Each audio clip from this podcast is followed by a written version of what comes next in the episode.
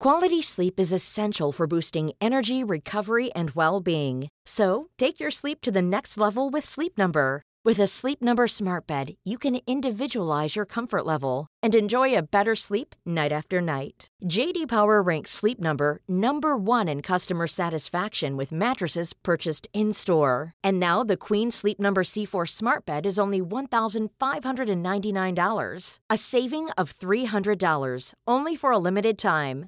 For JD Power 2023 award information, visit jdpower.com/awards. Only at Sleep Number stores or sleepnumber.com.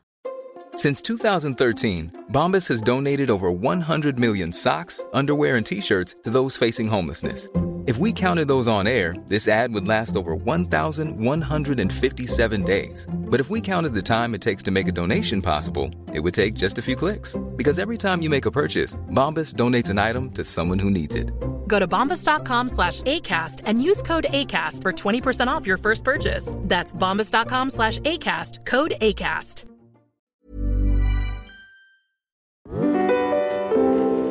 Vi kunne se, at der var en masse værktøjer derude, som gav mere tid. Og tid var den knappeste ressource. Og det var et rigtig fint emne, der var ikke nogen, der købte det. Og sagde, okay, hvis vi ikke kan få en, nogen anden til at være en case på det, hvad kan vi så selv gøre?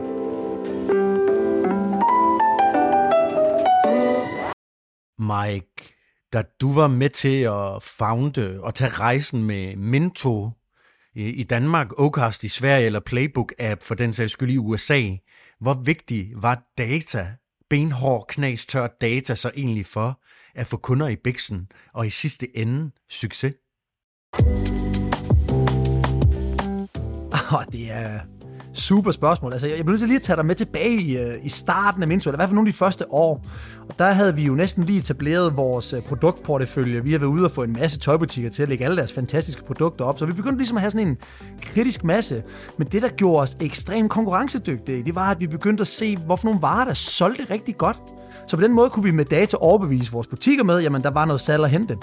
Noget andet vi også gjorde, det var, at vi fandt ud af, at vi kunne faktisk støtte vores kære butiksindhavere, som var vores kunder, til at blive bedre købmænd.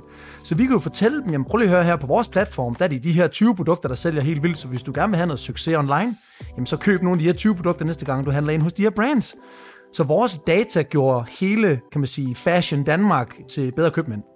Det skal nemlig handle om data, data og data i dag, men bare på sådan en pisse spændende måde, fordi samtalen, vi har med dagens gæst, Sten Rasmussen, kommer omkring alt fra eminente koncepter med inspiration fra CSI, forbi spider og deres dolke, en ny opfindelse, som vi kalder julekoldskål, og så selvfølgelig ned i tungere ting som data, Google Analytics 4 og meget mere. Mike, giv lige lidt ord på Sten Rasmussen, som vi har med i dagens afsnit. Jamen altså, sammen med sin partner, så, så driver Sten jo øh, IIH Nordic, og øh, er til daglig ansvarlig for 50 efter sine vildt glade medarbejdere. Og de her vildt glade medarbejdere, det er de kun af en årsag. Det er fordi, de dykker dybt ned i medarbejderglæde og medarbejdereffektivitet. Det vil sige, de går en dyd ud af at gøre ting anderledes. Og derved så har han indtil videre nok skabt Danmarks gladeste arbejdsplads. Så øh, ikke bare data, du får i dag, en dyb snak om data, men du kommer altså også helt ind under huden på Sten og IH Nordic, og hvordan de har skabt en virksomhed, der er lige så effektiv på en fire-dages arbejdsuge, som mange andre virksomheder ikke engang kan nå at være på en uge. Så øh, der er rigtig god grund til at øh, lytte med i dagens afsnit. Vi giver den over til Sten. Værsgo.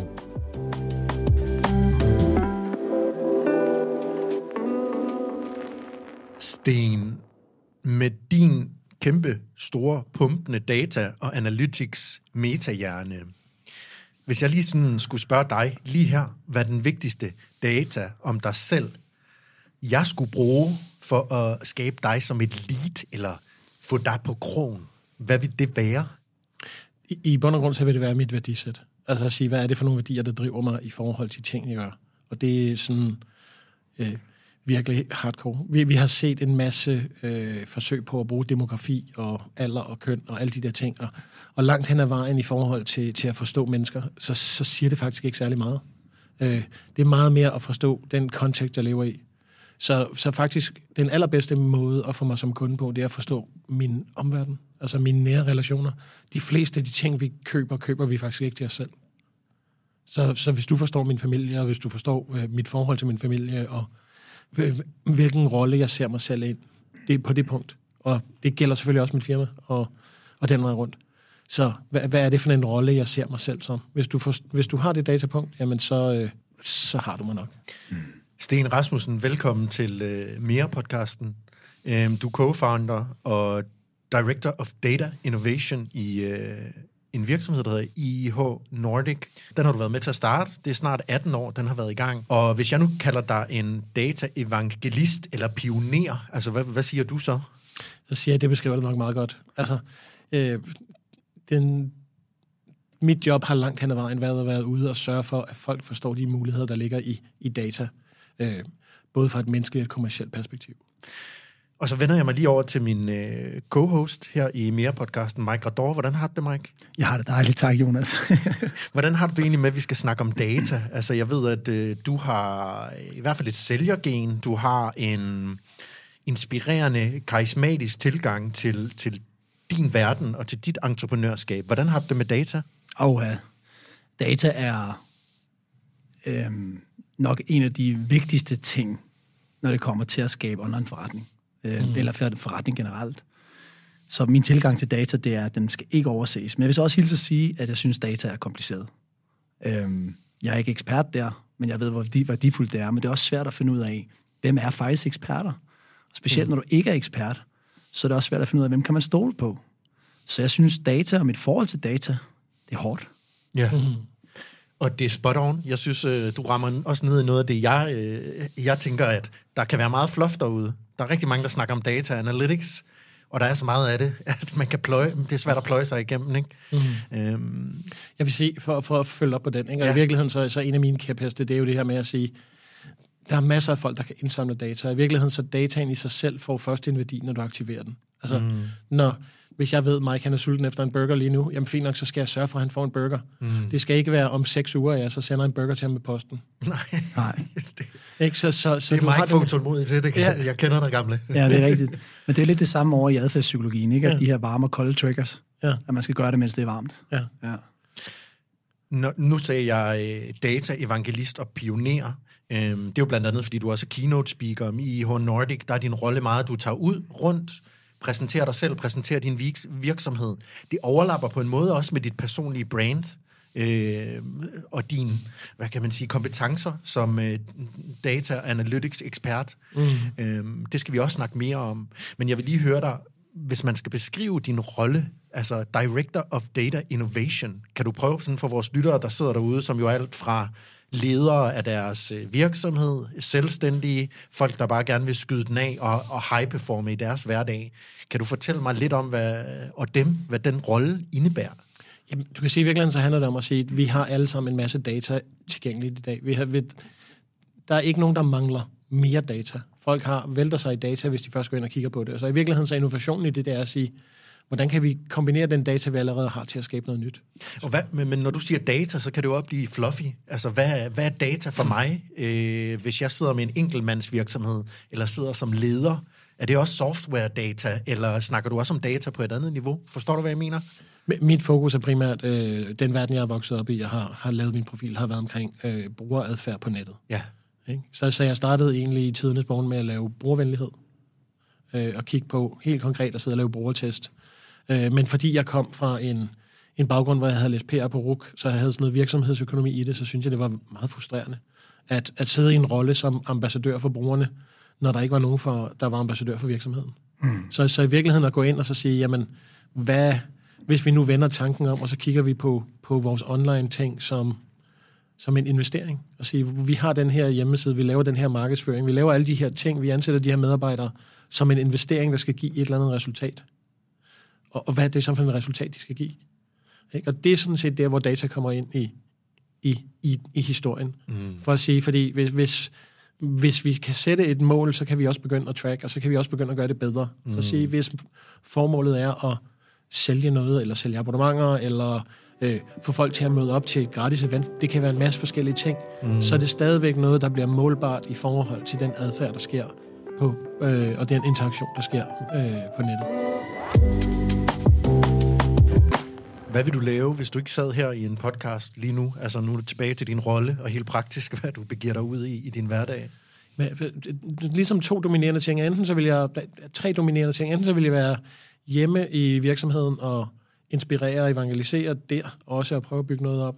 Jeg vil være ved at arrangere et andet event et eller andet andet sted. Mm. Øh, eller også så vil jeg sandsynligvis sidde og, og, og prøve at inspirere nogle folk direkte. Altså sådan noget, have nogle snakke med dem. Øh, jeg, jeg har ikke noget øh, øh, kort salgsansvar i forhold til, at jeg skal ikke ud og, og, og sælge noget til nogen, så jeg kan, så mit udgangspunkt det er den gode samtale. Lidt ja. som, som her, ikke? Altså, så have en snak med folk, og så finde ud af, om, om der er noget, vi kan hjælpe med, og det, det behøver ikke engang at være os, men bare at sige, hvad, hvad, er der et sted, hvor det klør?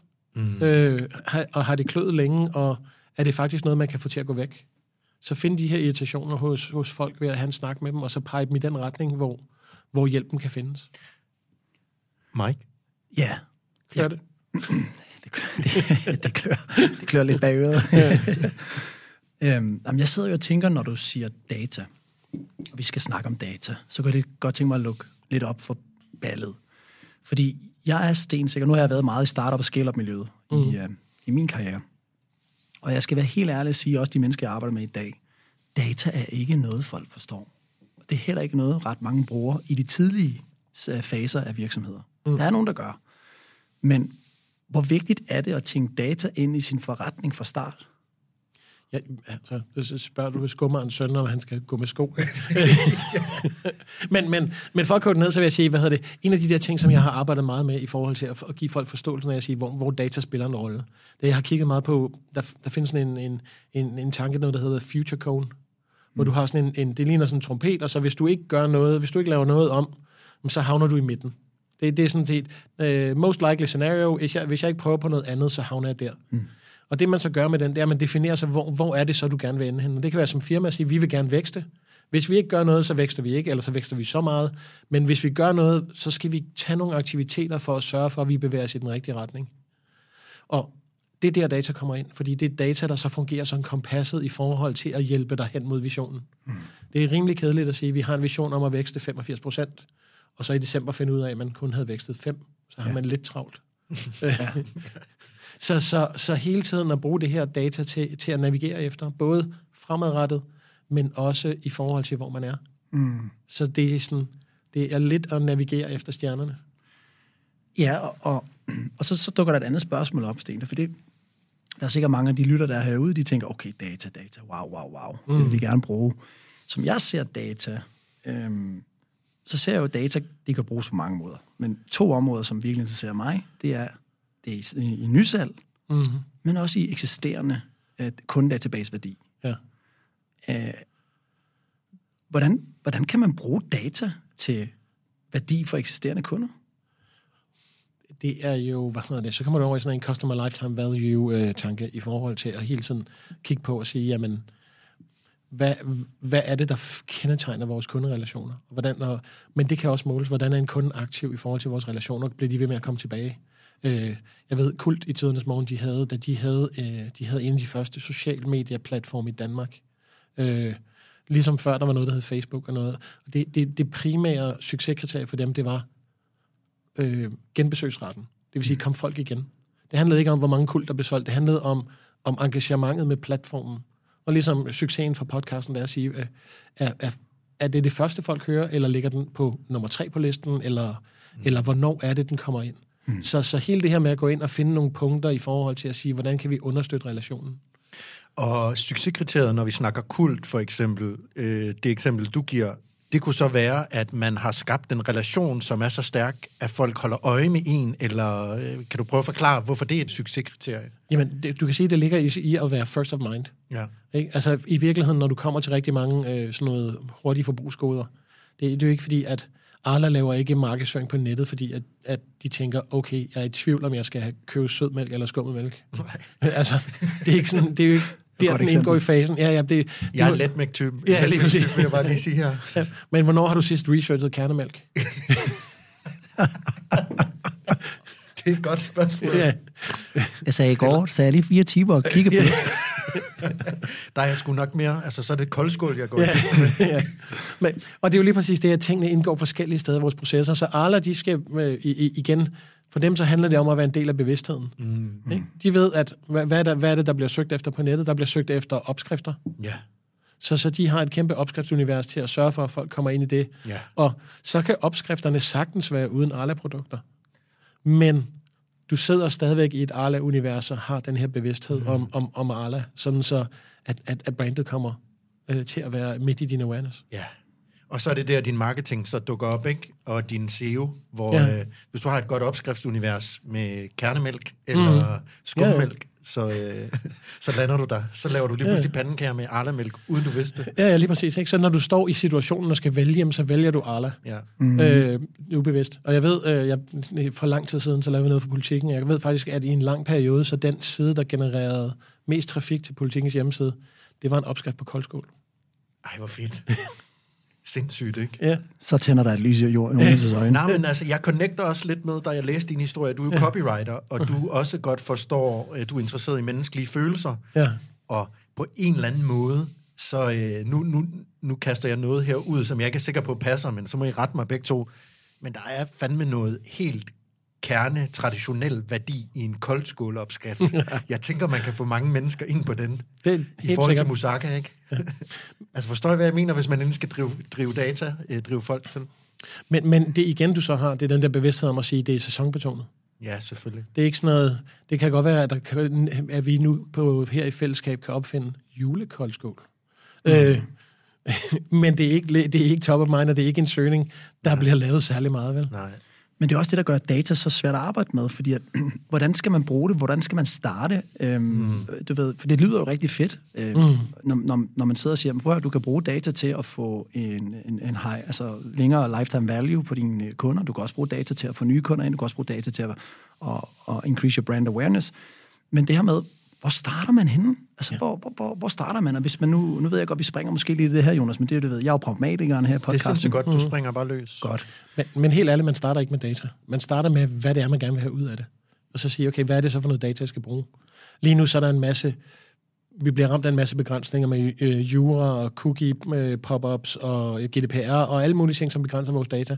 Så i virkeligheden, som, som, som folk, der gerne vil arbejde kommercielt med data, så bliver vi nødt til at starte med at sige, hvad er formålet? Hvad skal jeg bruge den her data til? Hvad er det for en del af min forretning, jeg gerne vil understøtte? Mm.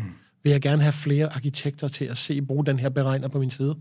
Fint nok, så så det er det data omkring det, det lille link, jeg skal fokusere på. Der har været sådan en tilbøjelighed til at sige, datamæssigt, der har vi bare ville track det hele, fordi vi vidste ikke, hvad vi skulle bruge. Mm. Jeg, hvis jeg havde en, en Faxe Kondi øh, for, for, for hver kunde, jeg har haft, der bare sagt, at vi bare, når jeg spurgte dem, hvad de gerne ville tracke, de så bare sagt mm. det hele. Mm. Øh, så, så, så, så kunne vi ikke være i det her rum. Altså, Nej, nej. ikke? Så, så, så det her fokus med at kalibrere tilbage, i stedet for at sige, jamen hvis jeg har alle data, så kan jeg få svar på alle spørgsmål, men det, men det bliver virkelig svært at finde. Ja. Så er det meget nemmere, hvis det starter med at sige, hvad er det for en beslutning, det her data skal hjælpe mig med at træffe? Og det, og det er jo gode spørgsmål, for jeg kunne forestille mig, når man skal arbejde med data, det man skal være rigtig, altså i sidste ende, for altså, kvaliteten af vores liv, dit liv, dit liv, alle vores liv, det er jo i høj grad styret af de kvalitetsspørgsmål, vi stiller os selv. Mm. Men det er præcis samme princip, tænker jeg. Når man skal til at arbejde med data, så skal man have nogle gode spørgsmål at stille til, mm. inden man beror dataen. Ja, ja. Altså, ja. hvor vil vi gerne hen? Ja. Hvad vil vi gerne bruge den til? Kan du komme med tre gode spørgsmål, man kan stille sig selv for at, at arbejde godt med data? Du har bare tre fundamentale ting, der hedder sådan noget. Det første er selvfølgelig, hvor skal vi hen? Øh, har, jeg, øh, har jeg ressourcer til at gøre noget ved det? Ikke? Fordi at den ene ting, det er at tracke, men hvis du ikke har ressourcerne, har jeg afsat ressourcer til at gøre noget ved det? Øh, og har jeg tiden? Hvor, hvor vigtigt er det for organisationen? Fordi det kan sagtens være, at jeg beslutter mig for at sige, hey, vi har lavet en ny pdf, og den vil jeg gerne have, alle folk downloader. Ja. Men den er bare, når det viser, når det kommer til stykket, så er den bare ikke kritisk for organisationen. Så er det bare en, en pæn pdf, jeg har lavet, der ikke ændrer noget, den flytter ingen hjerter, eller noget som helst. Og, og så, så det sidste spørgsmål, det er, er det vigtigt nok? Mm. Ikke? Der er masser af ting, vi kan gøre, vi har begrænset tid. Ja. Så, så det, det sværeste spørgsmål at sige, det er lidt tilbage til, da vi helt åbnede og sige, nej, Ja. jeg skal ikke gøre det her. Præcis, prioritering. Ja, Vi er jo allerede dybt nede i en kerneopgave, øh, opgave. det er at sætte dig ned og lave et stort arbejde, før du begiver dig ind i din dataindsamling. Ja. Og som jeg forstår det, er der også sket inden for de sidste par år et kæmpe skift med øh, Google 4 Analytics, G4 Analytics, Ja. som øh, har sat fokus på, fordi systemet bare er meget mere detaljeret, har meget mindre, øh, eller meget mere nørdede datapunkter. Mm. Så det er ligesom også sådan, branchen er nu. Man kan ikke på samme måde trawle. Ja, du, kan, du kan sige, hvad hedder det, øh, sådan lidt parallellen, det vil jeg sige, øh, den, den øh, variant af Google Analytics, og Google Analytics er det dominerende øh, tracking-værktøj på verdensplan. Ikke? Der er, øh, jeg tror, 95 procent af alle øh, hjemmesider i verden, de kører Google Analytics. Øh, og Google har så udviklet en ny udgave af det, som hedder, hedder Google Analytics 4, som er den nye version, som er fuldstændig anderledes end version 3. Ja. Og, og, og det, det i virkeligheden er at sige, 3'eren, det var sådan en, øh, en god Audi A6, den, den havde mange af funktionerne. Det, det, var, det var med mellempakken. Den kunne lidt af det hele, mm. øh, når den kørte ud. Den kunne køre lidt af det, det meste af terrænet. Der var ikke nogen af de store problemer. Hvor GF4 meget mere af den næste generation af Analytics, hvor det er, det er sådan lidt en Formel 1-bil. Den skal forkæles meget mere. Du skal sørge for, at du, du ved, hvad det er for et terræn, den kører i, og hvad vejret er, og, øh, øh, hvor, hvor, hvor den er tunet og kalibreret til, til, til vindforhold osv., og, så videre, og banen. Så, så på den måde, så er det to virkelig forskellige universer, og, og, og det er noget, der rammer mange. At de tror, det bare er, om det er det, det, er det samme. Ikke? Så, så at se folk, der logger ind i G4 første gang, hvis de ikke har sat noget op, og ikke har haft den her øh, diskussion om, hvorfor de gerne vil have det, jamen, så, så kommer man lidt i den her øh, situation, hvor de ligner sgu lidt sådan en spejderdreng, der har fået taget deres dolk. Ja. og jeg kan se det for mig. Står og hænger med hovedet der. der har fået taget deres dolk. Det er også tavligt. Quality sleep is essential for boosting energy, recovery, and well-being. So, take your sleep to the next level with Sleep Number. With a Sleep Number smart bed, you can individualize your comfort level and enjoy a better sleep night after night. JD Power ranks Sleep Number number 1 in customer satisfaction with mattresses purchased in-store. And now the Queen Sleep Number C4 smart bed is only $1,599, a saving of $300 only for a limited time. For JD Power 2023 award information, visit jdpower.com/awards. Only at Sleep Number stores or sleepnumber.com. Hey Dave. Yeah, Randy. Since we founded Bombus, we've always said our socks, underwear, and t-shirts are super soft. Any new ideas? Maybe sublimely soft or disgustingly cozy. Wait, what? I got it. Bombus Absurdly comfortable essentials for yourself and for those facing homelessness. Because one purchased equals one donated. Wow, did we just write an ad? Yes. Bombas. Big comfort for everyone. Go to bombas.com slash ACAST and use code ACAST for 20% off your first purchase. Vi er dybt nede i, i datasamtalen allerede her. Når vi er færdige med data, så skal vi lige snakke lidt mere om IIH Nordic. Jeg vil lige lukke det her data afsnit med at spørge ind til. Hvis man tjekker ind på IH Nordics øh, hjemmeside og sidder og kigger på jeres cases, dem I har hjulpet, mm. Øhm, I hjælper med alt fra øh, search engine optimization til... Øh, Øh, ja, kan du komme med nogle flere eksempler ja, bare ja, på tværs? Med betalt markedsføring, sociale medier, alle de her ting, men, men du kan sige, det, det der ligesom har været anderledes for os, det hvor vi har adskilt os, det er, at mange af vores øh, kongolegaer ude i markedet, de startede med at være markedsføringsbureauer. De startede med at lave online markedsføring, og så har de så lagt data på bagefter. Mm. For os, vi så startede det andet sted, da, da Henrik og jeg startede firmaet i sin tid, så kiggede vi på hinanden og sagde, jamen, der er en masse data, der ikke bliver brugt. Hvad er det så, det skal bruges til? Så, så vi havde data først, og så har vi brugt alt det andet. Det er noget, der ligger bagefter som aktivering i forhold til netop det her med at sige, hvor er værdien? Hvad ja. er det? Hvad, hvad, det her data, hvordan får vi det forvandlet til værdi, i stedet for, at det er den omvendte vej. Vi laver noget markedsføring, og så skal vi bevise, at den var brugt godt. Jamen, det er jo, undskyld, men det er jo genialt. For nu sidder jeg jo selv i min egen virksomhed, ikke, og bruger øh, performance marketing og så videre, ikke? Og man kan sige, data er jo det, som giver performance marketing øh, ekstra benzin. Ja, ja og, og det er det, men i rigtig mange tilfælde, så står man i den her situation, hvor man hvor, hvor dataen kommer ind som øh, bevis for, at det, man har lavet, er rigtigt, i stedet for, at man egentlig starter med dataen og siger, hvad er det, vi skal lave? Mm. Ikke? Så, så du får den her, det, det omvendte fortegn, at det, det bliver sådan en, øh, hvad hedder det, at, at, vi, at vi går ind og beviser, at vi havde ret. Mm. Øh, vi, vi kørte sådan et koncept øh, i, en, en periode, når vi var ude og præsentere, hvor vi snakkede om øh, CSI, campaign scene investigation, ligesom uh, inspireret af de gode gamle crime scene investigation. Uh, uh, uh, Campaign Scene Investigation. Lige Ej, præcis. fantastisk. Det har jeg aldrig hørt. Jeg, jeg er jo journalist og copywriter og Fra, fra Ymer ja. til... kernemælk. Ja. Men, men, men, men det sjove var jo, så vender man den om, og så siger man, i stedet for at gå ind og... og fordi det, det er det, man normalt får, så går man ind, og så snakker man om, hvorfor var den her en kampagne en succes? Øh, se, hvordan vi brugte penge på Facebook, og hvor meget vi fik ud af det. Se, hvordan vi brugte penge på det her. Men det lærer vi jo ikke noget af. Så, så, så filosofien i, i, i campaign scene investigation, det var simpelthen at sige, hvem myrdede kampagnen? Var det øh, Benny the Budget, eller Connie the Copywriter, eller var, var, var, var det var det marketingmixet? Hvorfor, hvorfor fejlede den her kampagne? Så i stedet for at gå ind med det positive udgangspunkt og sige, mm. hvorfor var kampagnen en succes, så gå ind i den negative udgangspunkt og sige, hvorfor performede den her kampagne så dårligt? Løsningsorienteret. Ja, ja. Så, så, så, så, så, så ligesom vende den om, og så være at sige, fordi der vil ligge nogle læringer og sige, okay, hvad er det så, vi skal gøre bedre næste gang? Ja. Ja. Hvad er det, jeg kommer og siger, det er jo fandme godt gået. Okay, fedt. Så jeg gør det samme næste gang. Ja, ja. Okay. Og det, Hvem, hvem, hvem har fundet det på det begreb, vil jeg lige spørge om? jeg, jeg er helt ærlig, øh, har været en, en, en stor fan af CSI, altså tv-serien, Ja. som, som jo er noget af det mest øh, videnskabelige datanørdede, som der har kørt på tv. Ikke? Så, Du, så er- du er en god historiefortæller. Allerede det, at tage det her begreb og ligesom sætte billeder på det, det gør det jo mere håndgribeligt. Det lyder ikke så kedeligt som, øh, eller tørt, eller hvad kan man sige? Det er noget, alle kan forholde sig til. Forhåbentlig. Ikke? Øh, og, og det er jo lidt også det, der ligger, fordi nu har vi snakket om data, og i virkeligheden så data, det er jo meget uinteressant. Det er jo lidt som at, at sige, okay, men skal vi sidde og snakke benzin?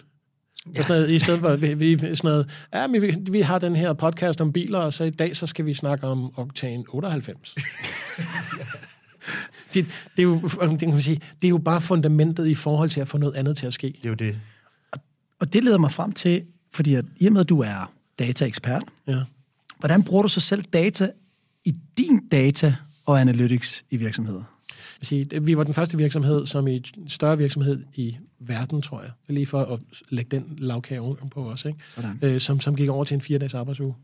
Øh, så, så, og det var så fire dage øh, med 30 timer og fuld løn. Ikke? Og, og det, Wow. kom, det, det kom som et resultat af sådan en, en forandringsproces, fordi vi kunne se en masse ting, når vi kiggede på os selv.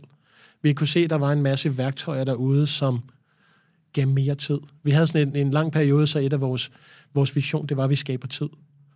Øh, fordi det var jo i virkeligheden det, vi gjorde for vores kunder, at vi gav dem mere tid ved at køre. de kunne automatisere nogle ting, vi kunne håndtere nogle ting for dem. Så, så, og tid var den knappeste ressource. Og så vendte vi så det blik indad og kiggede på os selv og sagde, jamen, hvad med os selv? Hvordan kan vi skabe mere tid? Og da vi startede processen i 2014, det var lidt det tidspunkt, hvor folk for alvor begyndte at snakke om digital transformation. Og, og det var et rigtig fint emne, der var ikke nogen, der købte det. Og så blev, lavede vi lidt sådan en Michael Jackson, og startede med manden i spejlet, ikke? Og sagde, okay, hvis vi ikke kan få en, nogen anden til at være en case på det, hvad kan vi så selv gøre? Mm. Og så, så kiggede vi på os selv og, og på en, øh, en, en strategitur, så så Henrik, øh, CEO, var oppe og præsentere og sige, vi, hvis medarbejderne var med på det, så ville vi i 2018 øh, lade dem overgå til fire, fire dages arbejdsuge. Så, Prøv lige- så, så det var en involvering med, med medarbejderne, og det fra starten. Prøv lige at tage mig tilbage til den scene der, hvor han stiller sig op og skal præsentere det. Altså, hvordan gør man det? Jamen, og man gør det på en... Øh, vi, har- vi har haft nogle strategiretræter, så vi var på... Hvor var vi henne? Comwell i Køge, eller oppe i øh, Comwell i Holte. Men lige meget, alle medarbejderne er samlet, de har festet aftenen før, og så det, kommer de ned der morgenen efter, sådan lidt bumpet, har lige været nede og spise bacon og æg, og sidder lidt klatret og drikker vand, og så går Henrik så på scenen og siger, det her, det er visionen. Øh, at det er det her, vi har tænkt os at gå efter. Så det vil sige, I er tømmermænd, og I skal arbejde mindre. Ja, lige præcis. Ikke? Det. Det, det æder med smart. Men, men det har været en fantastisk læringsproces, ikke? Fordi at fordi vi var først, så har det været sådan, der har ikke været nogen sti at gå efter, der har ikke ligget nogen manual for at gøre det. Så det har virkelig været øh, et eksperiment i forhold til, til, til tusind forskellige ting, som har været op og vende og været afprøvet. Mm. Men hvordan på brugte, alle I, måder. hvordan brugte I data til det? Altså, hvad, hvad, hvad, hvad gjorde I eksempel i forhold til at, at, at, at finde ud af løsningen dertil? Du kan sige, den, den, der, der er jo ligesom to dimensioner, ikke? fordi altså, som, som konsulenthus, er en af de ting, vi sælger, det er jo tid. Så, så for os hele tiden at forholde os til at sige, at balancen mellem tid og indtjening, det var der, hvor vi ligesom kunne se driftsmæssigt, at det fungerede. Altså fra, fra den kommercielle side. Og så samtidig så har vi kørt et, et værktøj, der hedder Office Vibe, som er et amerikansk værktøj, hvor man øh, kører, øh, kører medarbejdere, øh, øh, ligesom øh, medarbejdertilfredshedsundersøgelser, men du kører dem på, på ugebasis. Og så får folk kun et par spørgsmål. Så du hele tiden har sådan en trend over øh, 32 forskellige dimensioner omkring folks holdning til arbejdet. Ah, så du, du har hele tiden finger på pulsen. Ja, ja lige præcis. Ikke? Det er den her med, at, at sige, det er medarbejderne, vi skal have med. Det kan godt være, at vi kommercielt kan se, det lykkes, men hvis vi sådan noget, sådan noget øh, operationen blev gennemført, men, men patienten døde. Mm. Det, det, det, er jo ikke det. Det skulle være begge dele. Så, så, så lige præcis at hele tiden have den her pejlemåling omkring medarbejderne, og have medarbejdernes involvering og deres tilfredshed med det, og, øh, og, og deltagelse. Fordi en af de der ting, vi har fået efterfølgende, det har meget været det der med at sige, ja, men så er I bare blevet sådan en fabrik. Mm. Men, men det er jo ikke tilfældet, fordi vi har stadigvæk øh, efterfølgende også deltaget i øh, Best Place to Work, og har vundet i vores kategori, og bedste lille virksomhed og sådan noget. Fordi, at det, og den Flot. kigger jo meget andre, mange andre steder hen, end bare på at sige på bundlinjen. Ja. Men så lad os lige gøre noget af det her, som den her podcast også skal gøre. Altså high performance, som vi tapper ind i øh, her i mere, det handler jo også om risiko. Det handler om at eksperimentere. Det handler om innovation. Teste, mm. kan man sige. Ikke? Det er meget svært at være high performer, hvis du ikke prøver ting af. De samtaler, I har, du har med din partner, før I gør det her, de må også være præget af, det er også risikofyldt, vi vender op og ned på noget, der sikkert fungerede meget fint. Hvad var jeres samtaler om at tage den risiko og træde ind og sige, nu starter vi den her lange proces? Altså, hvorfor overhovedet gøre det? Ja, det, det fører lidt tilbage til, da vi, vi, Henrik og mig mødte hinanden i et, et bureau, jeg havde før, og det var startet sammen med to øh, andre, men, men Henrik han var medarbejder nummer et, men de to andre var sælgere. Øh, og så, så de havde en, en, en, en meget hård fokus på, hvor meget bliver der solgt hver måned. Og Henrik og mig, vi, vi havde sådan, at vi sagde, okay, men, men succeskriteriet for at drive en virksomhed, det handlede om kundetilfredshed. At det var ligesom, det på den lange bane, der fungerede, og ville, ville lidt i forhold til det, du snakker om før, Mike, med, med, med at sige, hvordan sikrer man loyaliteten? Jamen, det gør man ved at fokusere på kundetilfredsheden. Så, så, så det var derfor, vi, kan man sige, vi brød ud. Ikke? Og, og, og den anden virksomhed, den havde bare ikke en sund kultur. Altså det var sådan noget, hvis man gik hjem klokken 8 om aftenen, så, så kiggede de andre på en og sagde, hvad, kommer du tilbage? Ja. Øh, og i hvert fald en, to, en til to gange om ugen, så, så arbejdede man igennem hele natten. Øh, og gik så hjem klokken 8 aften efter. Ikke? Og kvaliteten af det, man lavede, var noget hø. Ja. Fordi man var fuldstændig udbrændt, men det var bare den der, den der øh, startup-tankegang om, at den, der lægger flest timer, har vundet. Mm. Øh, sådan lidt. Og, og, og det fungerede jo ikke, og så, så, så det var vanvittigt hårdt. Så, så da Henrik og mig startede øh, IH sammen, så, så en af de ting, vi gjorde, det var at sige, at betingelsen for at gøre det, det var, at vi kunne trykke hinanden i hånden klokken 5, og så sige tak for en god dag, og så gå hjem. Det er med et fedt, fedt udgangspunkt. Ja, altså. ja. Og det, og, men, men det er så også det der udgangspunkt, som netop er, fordi vi har, man kan man sige, været udbrændt. Jeg havde weekender, hvor det eneste, jeg kunne lave, det var at ligge på sofaen nærmest.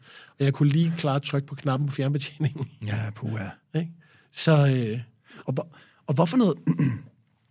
Undskyld, Jonas. Jeg ved godt. Du, øh, du, øh, jeg trykker lige. Du skal sgu ikke undskylde. Det, det er, vi har meget sted her. Jonas er chefen, ikke? lige præcis. Ja. Øhm, hvad var det... Hvad, hvad var det datapunkt, det databevis, der gjorde, I sagde, det kan vi godt lykkes med?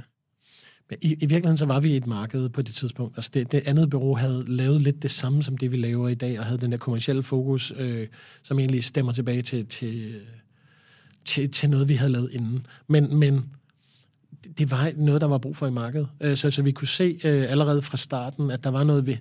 Øh, jeg, jeg tror, der hvor vi blev overbevist om, at det her det fungerede, det var, at jeg tror, i de første fem år, så sådan lavede Henrik tre nybeskald. Og det var det, og så resten, det kom på... på tre hvad? Undskyld. Nybeskald. Altså, nysal. Nysal. nysal. Ja, okay. Ringede ud til tre uforberedte mennesker og sagde, hey, hvad, øh, har du hørt om os? Ja. Øh, og det havde de selvfølgelig ikke, men, men men, men, men det var ligesom det, der fik åbnet døren, den her forståelse for at sige, at vi fik de fleste af vores kunder i den første tid på henvisninger. Mm. Så når, når de først var kommet ind og havde oplevet, hvad det var, vi lavede, og hvordan vi tænkte, og hvad det var for nogle ting, vi, vi, vi tilførte, så, så, øh, så, så ringede de deres venner. Så, så groft sagt, så, så den her driver i forhold til at sige, jamen, det, det er i, først i de senere år, øh, at vi er begyndt at få nogen ind i organisationen, som, som har været nogen, noget, der hedder sælger i titlen. Det har meget mere været den her med at opbygge trygheden. Og det er også det, der har været med til at skabe den her forretning med, at vi har været meget udadvendt med at stå på scenen og, og tale, og har været med til at ligesom skabe, skabe det brand der. Mm. Ved at være til stede, og ved at kunne fortælle historien, ved at stå i et rum og komme med casen. Øhm, for, fordi der er meget konkurrence i det marked. Og det, det lyder jo også som om, at øh, der er en kapital i det her på en eller anden måde. I den tilfredshed, man har for dem, man leder. Mm. I den tilfredshed, man har for sine øh, kunder. Er du også bevidst om det? Ja, 100 procent. Det her var i virkeligheden så en af de ting, der drev os også, da vi, da vi startede projektet i sin tid. Ikke? Mm-hmm. Det, det var det her, øh, at vi havde mange medarbejdere, der blev headhunted. Så sige, hvad, hvad, hvad, hvad hedder det, så hvad kunne vi gøre for at lave en bedre relation til vores medarbejdere? Ja. Øh, vi har haft en masse forskellige ting. Da, da, Udover at trykke hinanden i hånden og sige, at vi går hjem klokken 5, så var der også en ambition om at sige, at vi vil gerne skabe verdens bedste arbejdsplads. Mm. Så vi har testet og eksperimenteret, og eksperimenteret med en masse ting allerede inden vi, vi, vi sagde, pludselig sagde fire dages arbejdsuge. Fire dages arbejdsuge, det kom som en naturlig forlængelse af mange af de eksperimenter, vi egentlig havde lavet inden. Mm. Så øh, vi har haft øh, diætister, der kommer på kontoret og, og snakker med folk om deres kost. Vi har haft øh, klassikeren med massage om fredagen. Ja. Det, det er enormt sundt for folk. Det giver bare ikke noget forretningsmæssigt, fordi folk kan ikke lave noget bagefter. Nej. Øh, vi har haft øh, frisører, der kommer og klippet folk, så de ikke behøver at gå fra kontoret for at blive klippet. Men professionelle frisører. Vi har, jeg tror, det mest ekstreme, som, som vi har haft, som, som var... Øh, øh, som så blev stoppet af, af, af offentlige regler, men det var, at vi havde simpelthen på et tidspunkt, da vi var en, hvad var det, 6-8 medarbejdere, der ansatte vi en, en ekstra medarbejder til at gøre rent hjemme hos medarbejderne, mens de var på arbejde. Wow. Fordi sagde, jamen, hvad, hvad, er det, der, hvad, hvad er det, der påvirker din produktivitet, når du er på arbejde? Det er, at øh, du er blevet tæsket øh, rundt i hovedrengøringen hele weekenden, så du sådan set ikke fået restitueret overhovedet. Så, så hvad kunne man gøre for ligesom at flytte den øh, sige, når du holder fri, så har du fri. Det, det, det, det går nok ud af boksen, tænkte Det kan jeg godt lide. Det er, ja, fedt. Det er, det er fedt. sejt, ja. ja. Ja, jeg, jeg vil tilskrive meget af dynamikken omkring det her også til Henrik. Altså, ja. Henrik har været god til at drive de her ting og, og været med til at skabe noget. Så for eksempel, da vi starter på fire dages arbejdsuge-projektet, øh, så hiver han to gymnasiedrenge ind, som har skrevet en bog, der hedder Top Student. Øh, og de kommer så til at være en del af processen. De har lavet en, en bog om, hvordan man får øh, et højt gennemsnit i gymnasiet ved at arbejde smartere og ikke hårdere. Mm. Så vi tager dem ind, og de kommer så ind og er ligesom dem, der ikke er hjemmeblinde i forhold til, hvordan man gør tingene normalt. Øh, og ligesom kan forholde sig kritisk og være sådan en, en, en, en uh, business practice uh, afdeling.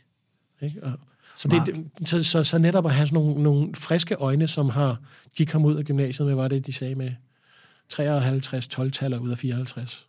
Wow. Ikke? Så, så, så brug den der tankegang i forhold til at, at, at, at, at, at have de elementer. Ikke? Og du kan se, den ene af dem i dag, de er begge to meget succesfulde, men den ene af dem er Niklas Brandstrup, der har lavet den her øh, Gobler Els Baglands. Ah, er det rigtigt? Ja, ja. Så uh, han var studenter medhjælper hos IH. Og var med til, ja, ja, lige præcis. Ja, ja. Men øh, altså den her 360 øh, graders tankegang, fordi det jeg så hører Henrik også bliver, han bliver headhunter, som henter to folk ind, som skal sørge for at være med til at drive det her i fremtiden. Måske ved de det ikke engang selv, de her to drenge, som man hiver ind, mm. men at jeres hjerner ligesom bobler for, har boblet for nogle vilde øh, ting, og se det her i, et, i, i, sådan en, i en stor cirkelperspektiv, sikrer jeg, at jeres arbejdsplads var god nok mm. øh, til, at der ikke var nogen, der kunne hive jeres bedste medarbejdere, ja. fordi I gjorde det, før de gjorde det. Ja. Det er jo øh, meget holistisk også. Ja, og der, der, men også det der med at så prøve at lave en kultur, hvor medarbejderne, øh, øh, hvad hedder det, kommer hinanden ved. Altså du har det der, lige så snart en virksomhed bliver for en vis størrelse, så egentlig noget, som egentlig ikke nødvendigvis handler om effektivitet eller noget andet, men som handler om, om relationer. Mm. Så lavede vi sådan noget lucky lunch, øh, som hvis folk var med, de introverte behøver selvfølgelig ikke at være med, men hvis du var med, jamen så i løbet af ugen, så skulle du spise frokost sammen med en tilfældig kollega fra en anden afdeling. Så bliver der trukket lod, så den her uge, så skulle du spise frokost sammen med Hanne fra marketing. Mm. Eller, altså, sådan så, at at folk kunne lære hinanden på tværs af kende, så, så, så, så man forstod, hvad de andre lavede bedre, så det ikke var noget, der blev forseret, mm. men de havde simpelthen muligheden for at, at, at se hinanden i øjnene og sige goddag øh, på tværs af organisationen. Først og fremmest så synes jeg, det er så interessant, hvor meget, altså, hvor meget menneske I tænker mm. i uh, jeres forretning. Og der, hvis nu alle jer kære lytter, der sidder derude, jeg sidder i hvert fald lidt interesseret i at høre, hvad, hvad gør I i dag, som I har stor succes med, ved at fokusere netop på jeres medarbejdere? Hvad er det, I gør på en, et ugenlig basis eller månedlig basis, som I har stor succes med? Måske et par enkelte ting. Nå, men, altså, jeg vil sige, der er nogle spilleregler, som er blevet lavet i forbindelse med det her. Ikke? Så, så noget af det der med at sige, øh, det kan godt være, det er jer to, der skal være de første til at sige, men jeg har ikke stødt på nogen, der har sagt, jeg kunne godt tænke mig at holde flere og længere møder. Nej, det er ikke jer. Okay. Ikke? så, så, så noget af det, vi har lavet, som er sådan noget, en af de interne spilleregler, det er at sige, jamen møder er kun 25 eller 45 minutter. Ikke? Øh, så simpelthen sat et rammeværk for det? Simpelthen sat et rammeværk for det. Øh, og øh, den ene ting, det er også, og den anden ting, du arbejder, folk skal lave med minimum 12 pomodorer om ugen. Altså den her pomodoro-teknik, hvor du sidder med høretelefoner og arbejder fokuseret på noget ting. Præcis. I, i 25 minutter. Og det lyder som om, okay, 12 gange 25 minutter, det er da ikke særlig meget. Det, Men det er, det er rigtig meget koncentreret arbejde i forhold til, hvordan man arbejder normalt. Ja, hvis du ikke du er vant til deep work, så, så kan jeg fortælle at det er en øvelse af rang. Ja, ja, ja. Okay. Så, så, det, vil, så det vil sige um, et rammeværk for, for møder, og et rammeværk for, for fokustid. Det, det har været to af de store dominerende ting, og så en masse andre ting i forhold til øh, adgang til øh, frisk frugt på kontoret, og adgang til øh, øh, afslappende faciliteter, og øh, have sådan nogle principper og sige, når vejret er til det, ikke måske ikke ligesom i dag, men så sige, i stedet for, hvis du skal have et møde, hvis du ikke har brug for et mødelokal, så lav en walk and talk. Gå rundt om huset, gå en tur, vi ligger på kanten af Amagerfælde. Så gå en tur på fælden og, og snak der i stedet for, fordi at det giver et andet luft i et møde, at man ikke sidder hen over et bord og, og, og er alvorlig. Men som den kritiske tænker, og ja, ja, men hvad nu med manden, ikke? som jeg også er, så tænker jeg jo også, at meget af det her, det er jo også noget, vi godt ved. Vi læser om det, mm. vi forstår godt, at det er sindssygt vigtigt, men rigtig mange derude, uanset om det er dem selv i deres egen lille arbejdsboble, eller om de har ansatte, eller de leder for nogen, de får bare rigtig store problemer med at få tid til at gøre det, mm. eller prioritere det. Kan, er der noget, man kan sige om, hvordan I prioriterede og Sat rammerne. Få sat rammerne og få, få skabt det, fordi det er give and take, ikke? Men du kan se, hvad det er jo en social kontrakt i det her tilfælde. Ikke? Altså, når, når medarbejderne arbejder på den her måde, jamen så, øh, øh, så får de en ekstra fridag. Eller det gør de ikke. Det er jo teknisk set får de ikke en fridag, fordi det kan de ikke på grund af øh, samfundsøkonomien siger, at de skal arbejde 37 timer, fordi ellers så får de ikke, øh, hvad hedder det, øh, pension, og øh, hvad hedder det, de er ikke berettiget til dagpenge og alle de her ting. Så, så de har en fuldtidskontrakt. Kæp og gulderød. Ja, lige præcis. Ikke? Men, men, men for os er det jo en kontrakt, der siger, så når I leverer de her ting, når I følger de her regler, så, så kan vi give jer det her i den anden ende. Så kan vi gøre, at du selv kan vælge, hvordan du vil tilbringe din fredag. Ja. Så, så har jeg, jeg, har, jeg har en fed case, bare lige hurtigt. Fordi jeg sidder, med, jeg sidder jo og er mentor for en masse dygtige mennesker. Mm. Og øhm, det er bare lige, der kan du komme med dit, dit best, best advice. Forestil dig, du har Jonas, som driver en ejendomsmælerbutik. Og øh, Jonas han er lige begyndt at dykke sig ned i alt mit materiale, og der er deep work og du ved, no, no, no distractions. Det er en stor del af mit forløb. Mm-hmm. Jonas han kæmper med en frygt. Hvad hvis jeg ikke er tilgængelig hele tiden? Du skal forestille en ejendomsmaler, han, er jo hele, han skal hele tiden i hans tanker være tilgængelig, og, og han har svært ved at finde de her tidspunkter i hans uge, hvor han rent faktisk kan sætte sig ned og arbejde i noget deep work. Mm. Hvordan, hvordan får han det implementeret ud i organisationen på bedst mulig måde? Altså, hvad gjorde I for at, at kickstarte for eksempel jeres Pomodoro-strategi? Jamen, du kan sige, vi, vi, først så prøvede vi bare at lave Pomodoro, så folk har den her røde lampe, der sidder på bordet omkring, hvornår om man må forstyrre dem eller ej. Det fungerede helvede til i starten. Altså, altså fordi, det er en app, man simpelthen installerer på computeren, så kan man se, ja, om man er tilgængelig eller ikke tilgængelig. Så sidder der en rød lampe og lyser, ja, ikke? Okay. Problemet med den røde lampe, når den lyser, du kan ikke se, hvor længe den har lyst, og hvor længe den kommer til at lyse. Så vi var nødt til at bygge sådan et Pomodoro-board, så du kan gå ind, og så kan du se, hvad folk arbejder på, og hvor lang tid der er til, at jeg kan forstyrre dem. Ah. Øh, så, så du er ikke væk forever. Du er kun væk midlertidigt. Og du kan stadigvæk godt, øh, du kan godt sende mails til dem og sende beskeder og sige, hey, jeg skal snakke med dig, når du er, øh, er ude af det. Ja. Øhm, havde I så et, en, en, en tv-skærm, eller havde I noget, som man ja, kunne følge ja. med? Ja, så okay. dels så, så ligger den øh, tilgængelig på nettet, øh, så, så, ja. man, så hvis man arbejder et andet sted fra, så kan man registrere det der også, og sidde og være med, og folk kan se, at man, man er i gang med sine pomodorer, så man ikke kan forstyrres. Er det, noget, er det noget, I selv har udviklet? Det var vi nødt til selv at udvikle, fordi ja. det fandtes ja. ikke. Det kan man sælge. Ja, ja, det har vi også gjort til et par stykker, men det er ikke noget, vi har rullet ud i bred stil, fordi at øh, muligheden, øh, det kræver et stort mentalitetsskift for folk at, Ja. at komme derhen. Ja. Øh, så, så, men, men, men, men ja, øh, helt sikkert. Så det, det vil sige, I gjorde det...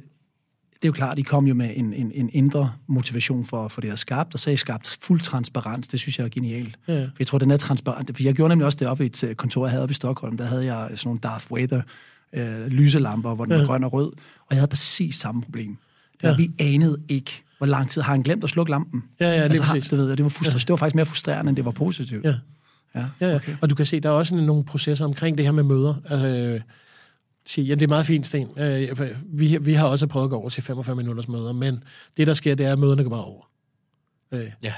så, så, øh, så for os, hvor- hvordan kunne vi så kontrollere det? Fordi en møde i sig selv er, det er jo ikke kun de 45 minutter, de 45 minutter skal også struktureres. Mm. Så der er sådan nogle ting, som en af tomfingerreglerne, det er at sige, jamen, når du indkalder til et møde, og det er så internt i første omgang, hvis, der, hvis, du, ikke, hvis, hvis du bliver indkaldt til et møde, hvor der ikke er en, en dagsorden, så skal du afvise det. Godt. Øh, det er sådan den første skridt. Det andet skridt, det er at sige, at nogle møder skal så startes med de her øh, berømte to minutter stillhed. Øh, normalt, når man kører rundt om bordet, så, så starter der var en, der starter, så folk hører ikke efter, fordi de har siddet og har brugt for meget tid på at tænke over, hvad de selv skal sige, når turen kommer til dem. Øh, Jeg sidder og griner her, fordi kan jeg godt se. Nu sidder Ja. jeg lige og tænker på det næste spørgsmål her. Ikke? Så, så, så, så start med to minutter stillhed til at sige, okay, nu skal vi alle sammen snart lige snakke rundt om bordet. Hvad er det, du har tænkt dig at sige, når det bliver din tur? Og så kan folk lige tage noter, de kan lige sidde og samle sig, og så bruger man de to minutter stillhed til, til, til at få det i fokus. Men så også i den anden ende øh, har vi sådan nogle timer i mødelokalerne. Vi startede med æggeur. Det var en katastrofe. Fordi æggeur tækker.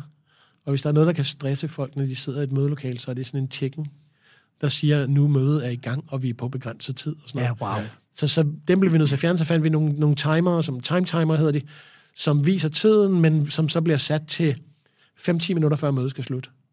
Fordi når, når den så ringer, så er det på det tidspunkt, så siger vi, fint nok, Så skal det fade ud. så skal det fade ud, men det skal fade ud, mere end fade ud, fordi det skal være, nu laver vi øh, handlingspunkter. Hvem gør hvad på baggrund af det her møde? Ah, action steps. Ja, lige præcis. Ikke? Gør det Fordi, ellers, fordi ellers så er det noget... Øh, What to do. Ja, så, så ender man med at møde, snakker ud, og det, folk begynder at myldre ud, fordi de skal til andre møder, og der er ikke blevet aftalt noget, så bliver man nødt til at holde et møde og møde. Det er jo et, et vanvittigt fokus øhm, rammeværk, I har skabt. Mm-hmm.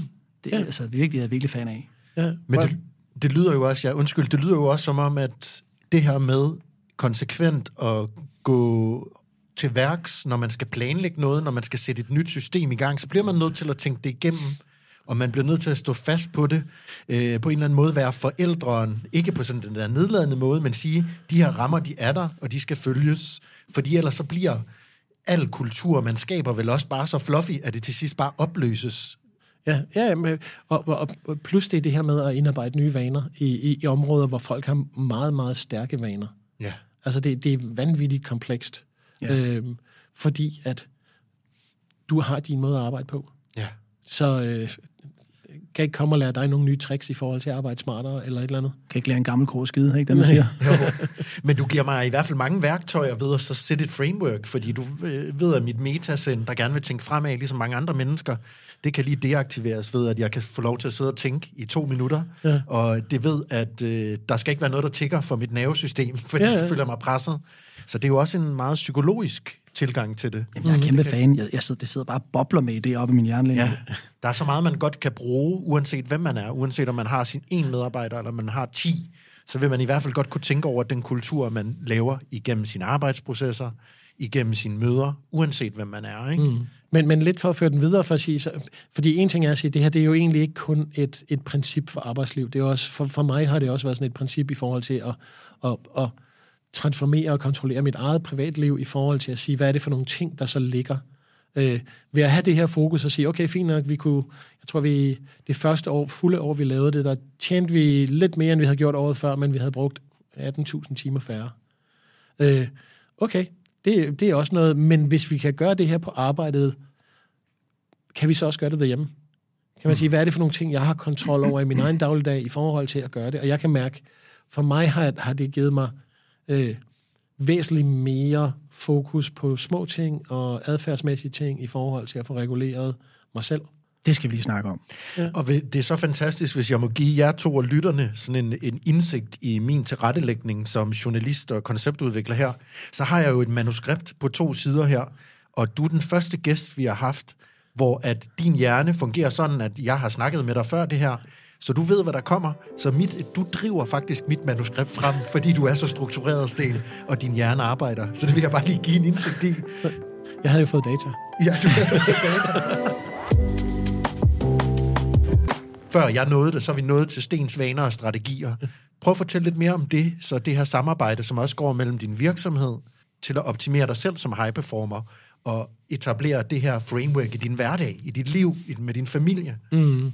Du kan se, at en stor del af det har egentlig været øh, øh, et, et fokus på, øh, på, på, på små ting, altså de her mikroforandringer, og ikke prøve at lave for store ting, men, men, men føre den tilbage til den her øh, fremtids... Øh, øh, søjlen eller kejlen, øh, og så sige, hvor er det, jeg gerne vil hen med tingene, og så have nogle ting, som jeg har testet af. Så, så jeg bruger virkelig meget data selv i forhold til det, jeg laver, i forhold til at, at prøve at ændre mine vaner.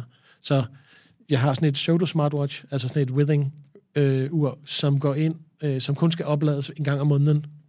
Så jeg rent faktisk kan tracke min søvn, jeg kan tracke min, min skridt. Øh, jeg kom herud i dag ved at gå. Jeg har, der er 5.000 skridt, kan jeg sige. Øh, herud som, som jeg så har fået ind i forhold til at indsamle data i forhold til de ting, jeg gerne vil.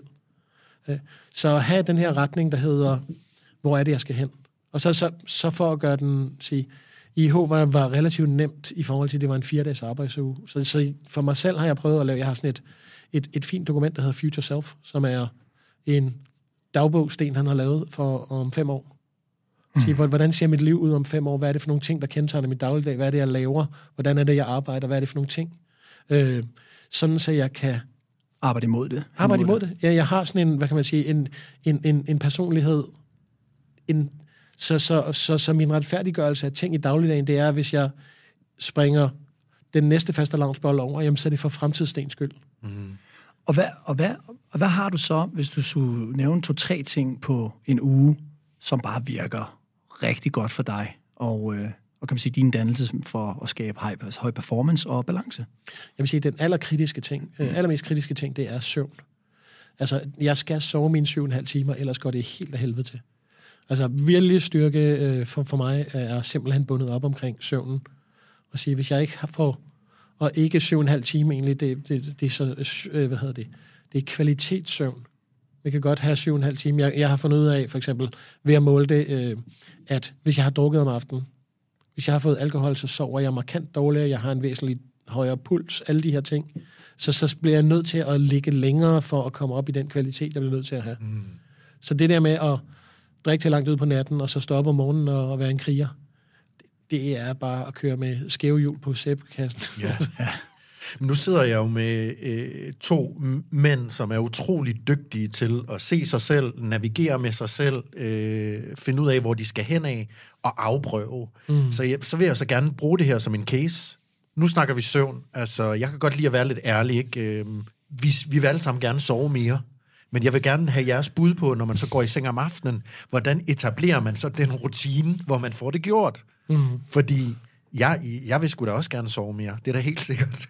Jeg får mine 6-7 timer, og jeg kan mærke, at jeg skal have mere. Ja. Jeg skal have 7-8. Men, sorry man, min verden skrider. Enten er jeg i flow om aftenen, sidder og arbejder, enten er mine rutiner ikke stærk nok, og jeg savner sgu en løsning til at få den fuldstændig vanvittigt vigtige vane, der hedder søvn, til at bare ligge der. Jeg mangler noget inspiration til at komme ind i den, andet end folk, der siger, bare gør det. Ja. Altså for, for mig, det der har, har, har hjulpet meget, meget, det har været øh, at lave sådan en aftenrutine. Og have sådan nogle ting, der hedder, fint nok, før jeg går i seng, så skal jeg gå igennem nogle bestemte skridt. Jeg, øh, og det er simpelthen øh, noget så banalt som en checkliste, og meget af det handler egentlig om at gøre klar til morgenen efter. Mm. Så ritualet, det er øh, at gå i seng. Øh, når jeg går i seng, så gør jeg det ved at gøre mig klar til at stå op. Ja.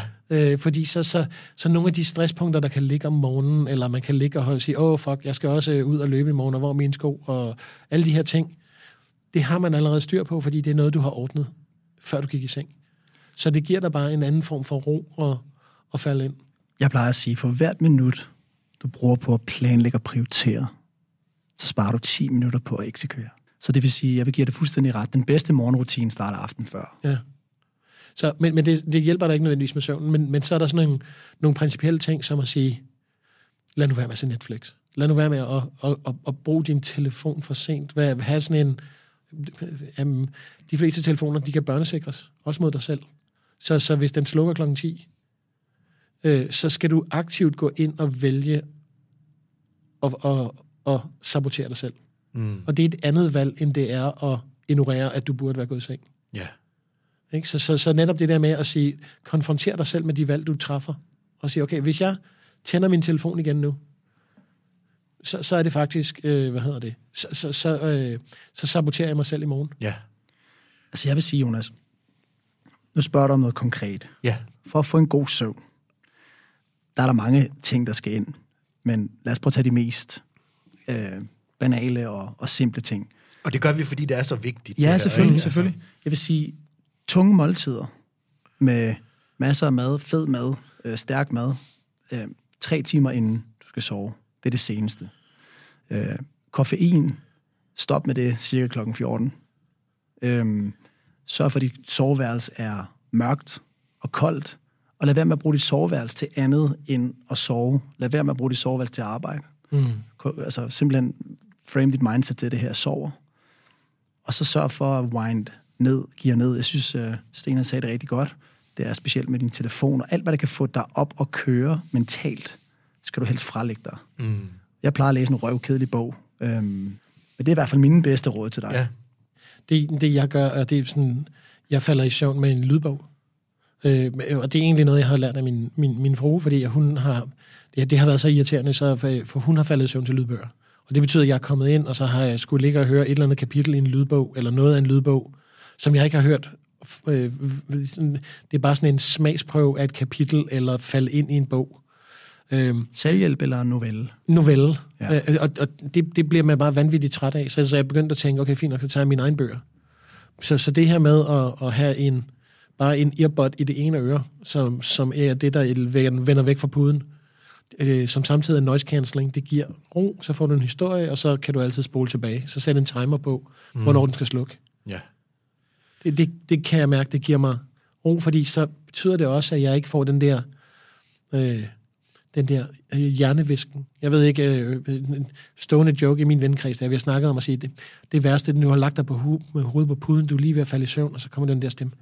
Psst. Psst. Hvad? Skal bilen ikke have vinterdæk? eller et eller andet, du ikke kan gøre Ja. noget ved alligevel. Ja. sådan, åh nej, nu har jeg glemt det igen, og fuck, hvad skal vi så gøre? Og, øh, Tankemøller. et ja. tankemøller på sengekanten øh, kan simpelthen være så, så ødelæggende for at få en god nats søvn. Så øh, snyd din hjerne. Din, øh, Og, og, og du vil blive forundret over, hvor lang tid du egentlig skal bruge, Jonas, på at få den der mentale stillhed til at, at komme. Ja. Så man, du skal også huske på at time det der med, vi mennesker, vi er jo ikke bygget som robotter, vi kan jo ikke bare gå ind, så slukker jeg, så sover jeg. Mm. Det er det, som også Sten han nævner. Mm. Så den der med, at lige man har et tilløb. Ja. Du siger, okay, jeg, skal, jeg vil gerne sove klokken 10, jamen, så er det måske en god idé at komme ind klokken 9.30 mm. og ligge derinde og falde til ro. og jo flere ritualer du i virkeligheden, eller vi i virkeligheden kan lave omkring det, og sige, jamen fint nok, så hvis jeg skal i seng klokken 10, så klokken 9, så tager jeg en kop te, ja. som er en urte-te, og ikke ind med noget tein i. Altså sådan, hvad kan jeg lave af ting for at iscenesætte min søvn? Skal vi, lige, skal vi lige kort også snakke lidt om branding? Let's do it. Altså, fordi det er jo noget, at du er en synlig mand, Sten. Du, mm. du er, om man ved det eller ej, hvis man er på derude på sociale medier, eller hvis man er en del af et community, så er man jo et brand. Du interesserer dig øh, om, for branding og brandbuilding. Øhm, hvordan forholder du dig egentlig til dit eget brand? Men det det er jo meget sjovt, ikke? fordi i virkeligheden så øh, for, for mange år siden efterhånden, så øh, var jeg til samarbejdsmøde med et andet bureau.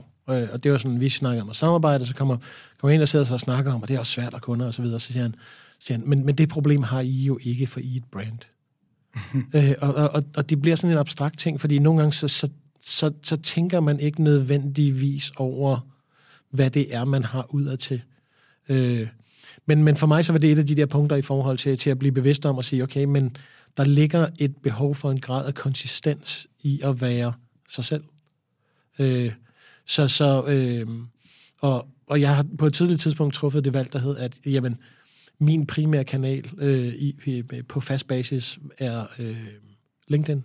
Det er ligesom den kanal, jeg har valgt at gå ud og, og træde karakter på. Det er der, jeg har øh, mine kontakter og mine følgere og sådan noget. Det, det er der, jeg kommunikerer mest. Øh, men, men det her behov for at være konsistent, mm. øh, og stå til ansvar for mig selv også, og så sige, jamen, øh, det er det, jeg altid vil have med, med videre. Det er ligegyldigt, hvad der så sker i, i, i, i verden vælter, og internettet går ned, men jeg vil stadigvæk have mit personlige brand mm. i forhold til det. Altså, har du en contentplan? Øh, jeg har en, en, en contentplan i det omfang, der hedder, at jeg skal øh, gøre noget aktivt for mit personlige brand hver dag. Okay. Øh, og, og det er også i weekend, og det handler så enten, det kan være et LinkedIn-post, det kan være at sidde her og snakke med jer, det kan, men, men bare det der med at sige, at jeg bygger på hver dag. Ja. Øhm, det, det er jo mega smart, fordi mange mennesker, når jeg, jeg har lige siddet en anden podcast, inden jeg kom øh, herud, og det var et uh, content marketing bureau, ikke? Og de lever jo af at sælge contentplaner, hvor de spurgte mig, om jeg havde en plan. Og mit svar var lidt det samme som dig. Ja. Jeg har ikke nogen konkret plan, men jeg har et løfte til mig selv, som også er, at jeg skal arbejde på mit brand ja, ja. en gang om dagen. Ja, plus det der med at sige, jo, hvis det bliver for planlagt, så bliver det, hvad hedder det, så bliver det ikke autentisk. Ja. Altså, så, så bliver det ikke mig, der kommunikerer, så er det mig, der har skrevet en, en fiktiv plan om, hvem, hvem det er, jeg er. Men i virkeligheden jeg, vil jeg kunne fokusere på at sige, jamen, jeg skal gøre noget i dag for mig selv og for mit brand. Ja. Øh, hvad er det, jeg skal gøre? Ja. Og hvis man så kan sidde derude og tænke over, jamen jeg er egentlig taget øh, ligeglad med mit brand, eller det betyder ikke så meget for mig, så øh, har vi ligesom også lige fået afmonteret, at det er ligesom også bare dit ansigt ud til, det er sådan, verden ser dig. Og så kommer jeg til at tænke på, Mike, i forhold til nogle af de snakke, vi har om at øh, skubbe på dig som thought leader i, i de områder, du ligesom arbejder for. Mm. Det, øh, det er jo også der, hvor brandet overlapper med at blive thought leader på sit område. Det snakker vi med Martin Thorborg om, ikke? Mm. Øhm, så der, der handler det også meget om at være konsistent i sit brand og vide, hvor man vil hen. Jamen uanset hvad vi sætter os for, jeg har fundet på sådan en, øh, en ligning, som hedder altså den massive forandring, uanset mm. hvad det er. Om det så er vores forretning, eller vores personlige brand, eller vores sundhed, eller you name it. Den hedder sådan her. Små, smarte daglige valg. Mm. Plus vedholdenhed. Plus tid. Det er lige med massiv forandring. Og så er spørgsmålet så bare, hvad er de små, smarte daglige valg? Ja, ja. Og spørgsmål til mig? Nej, det Nå, var, okay, det- okay. nej, nej, det var det. Det var, det var faktisk, det var faktisk bare Okay, jamen, det var bare... klogt. og det var klogt. Så. Ja. det, det var så klogt, så jeg blev helt, Nå, hvad, hvad, er det, hvad er de små valg, jeg tager hver dag? Jamen, der er der øh, nogle ting i forhold til, øh, jeg har flyttet min to-do-liste over, og så jeg har delt min to-do-liste op i forskellige ting. Så jeg har forskellige temaer, hvor jeg skal lave noget inden for hver tema hver dag. Men det behøver ikke nødvendigvis være en stor ting. Det kan bare være at sige, fint nok, øh, har jeg lavet noget i forhold til øh, min, min økonomi? Har jeg lavet noget i forhold til at genbesøge nogle af de her ting, som, som vi nogle gange glemmer, fordi vi har så travlt med at være et andet sted? Så sige, genbesøger jeg det, og så kører den sådan set på ugebasis rigtig mange af tingene. Så det, det er en lille vane. Det er jo ret imponerende. Det er lidt tilbage til også det, som Gary Keller, jeg ved ikke, om du kender forfatteren til bogen The One Thing. Ja.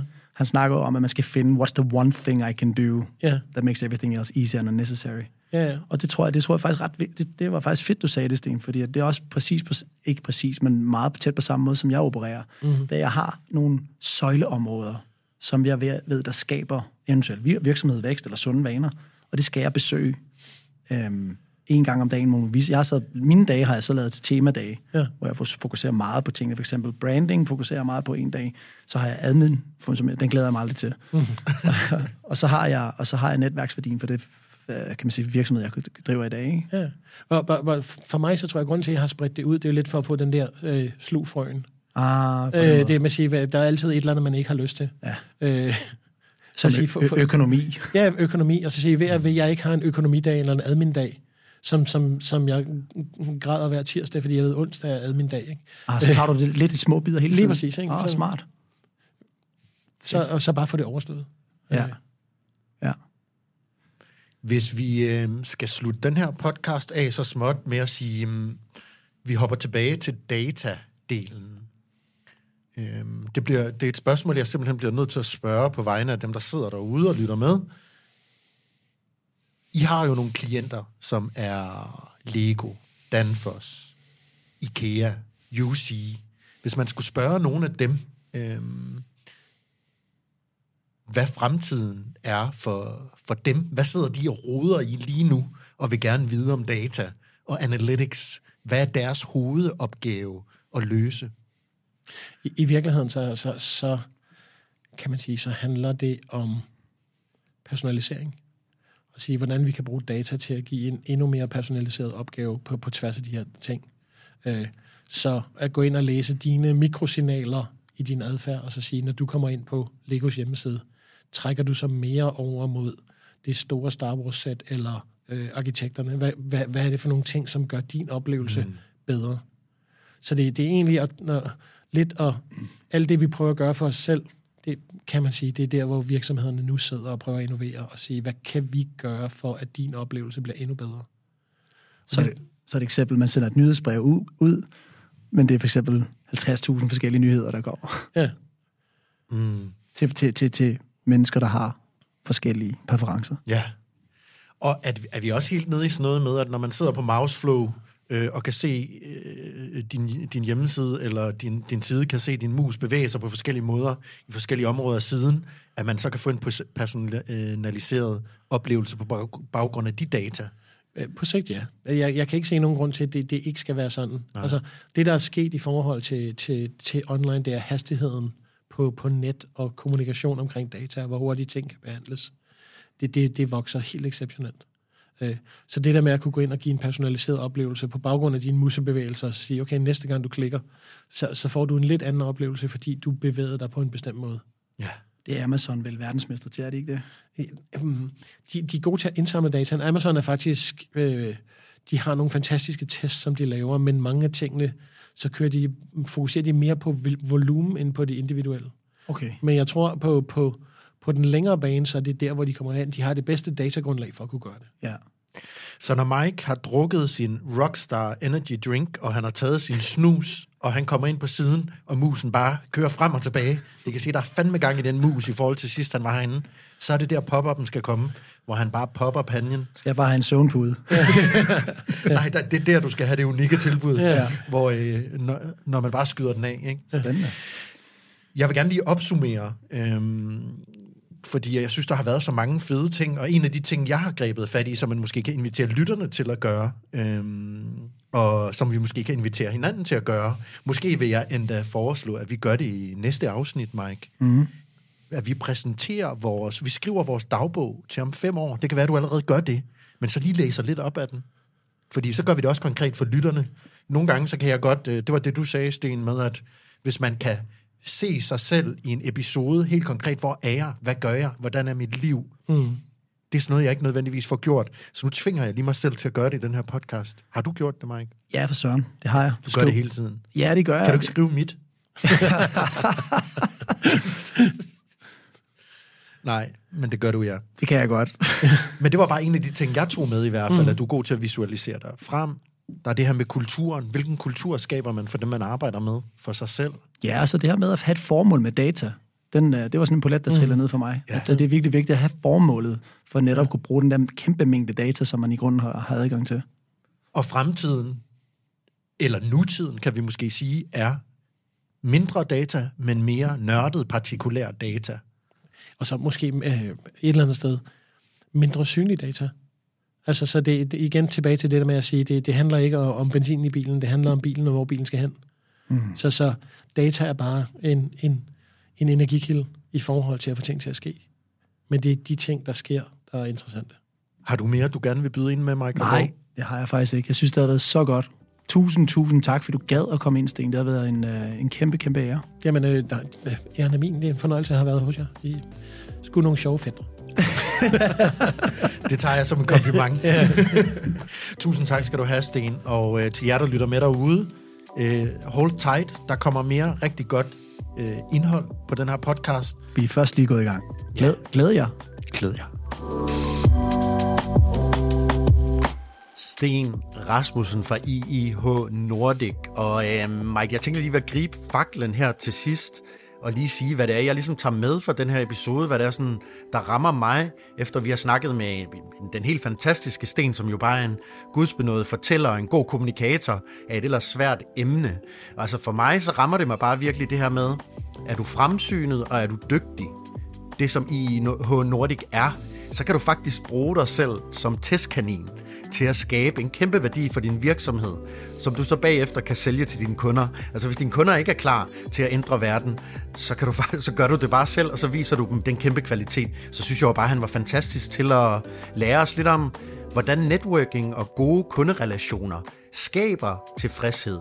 Og at det er den her tilfredshed, det er den her åbenhed, det er den her lidt, lidt blødere måde at sælge på, som er sindssygt god for rigtig mange virksomheder. Der er bare mange mennesker, der ikke øh, er med på den. Ja, jeg synes jo, selve afsnittet med Sten, det også afspejler den her vilje til at teste ting af. Ser du, der er en af de største årsager til, at jeg har forandret mig i mit liv, og alle mennesker forandrer sig, det er, at vi tør at teste ting af. Vi tør at svømme imod strømmen. Og øh, det synes jeg, Sten er et forbillede for, og øh, jeg vil næsten idolisere ham for at teste de her ting af, because it fucking works. Stens superkraft, det kan vi måske kalde mod, vi kan kalde det fremsynethed. Sådan en god blanding af det, og øh, det er jo bare fedt, at vi kan få lov til at have sådan nogle mennesker i studiet.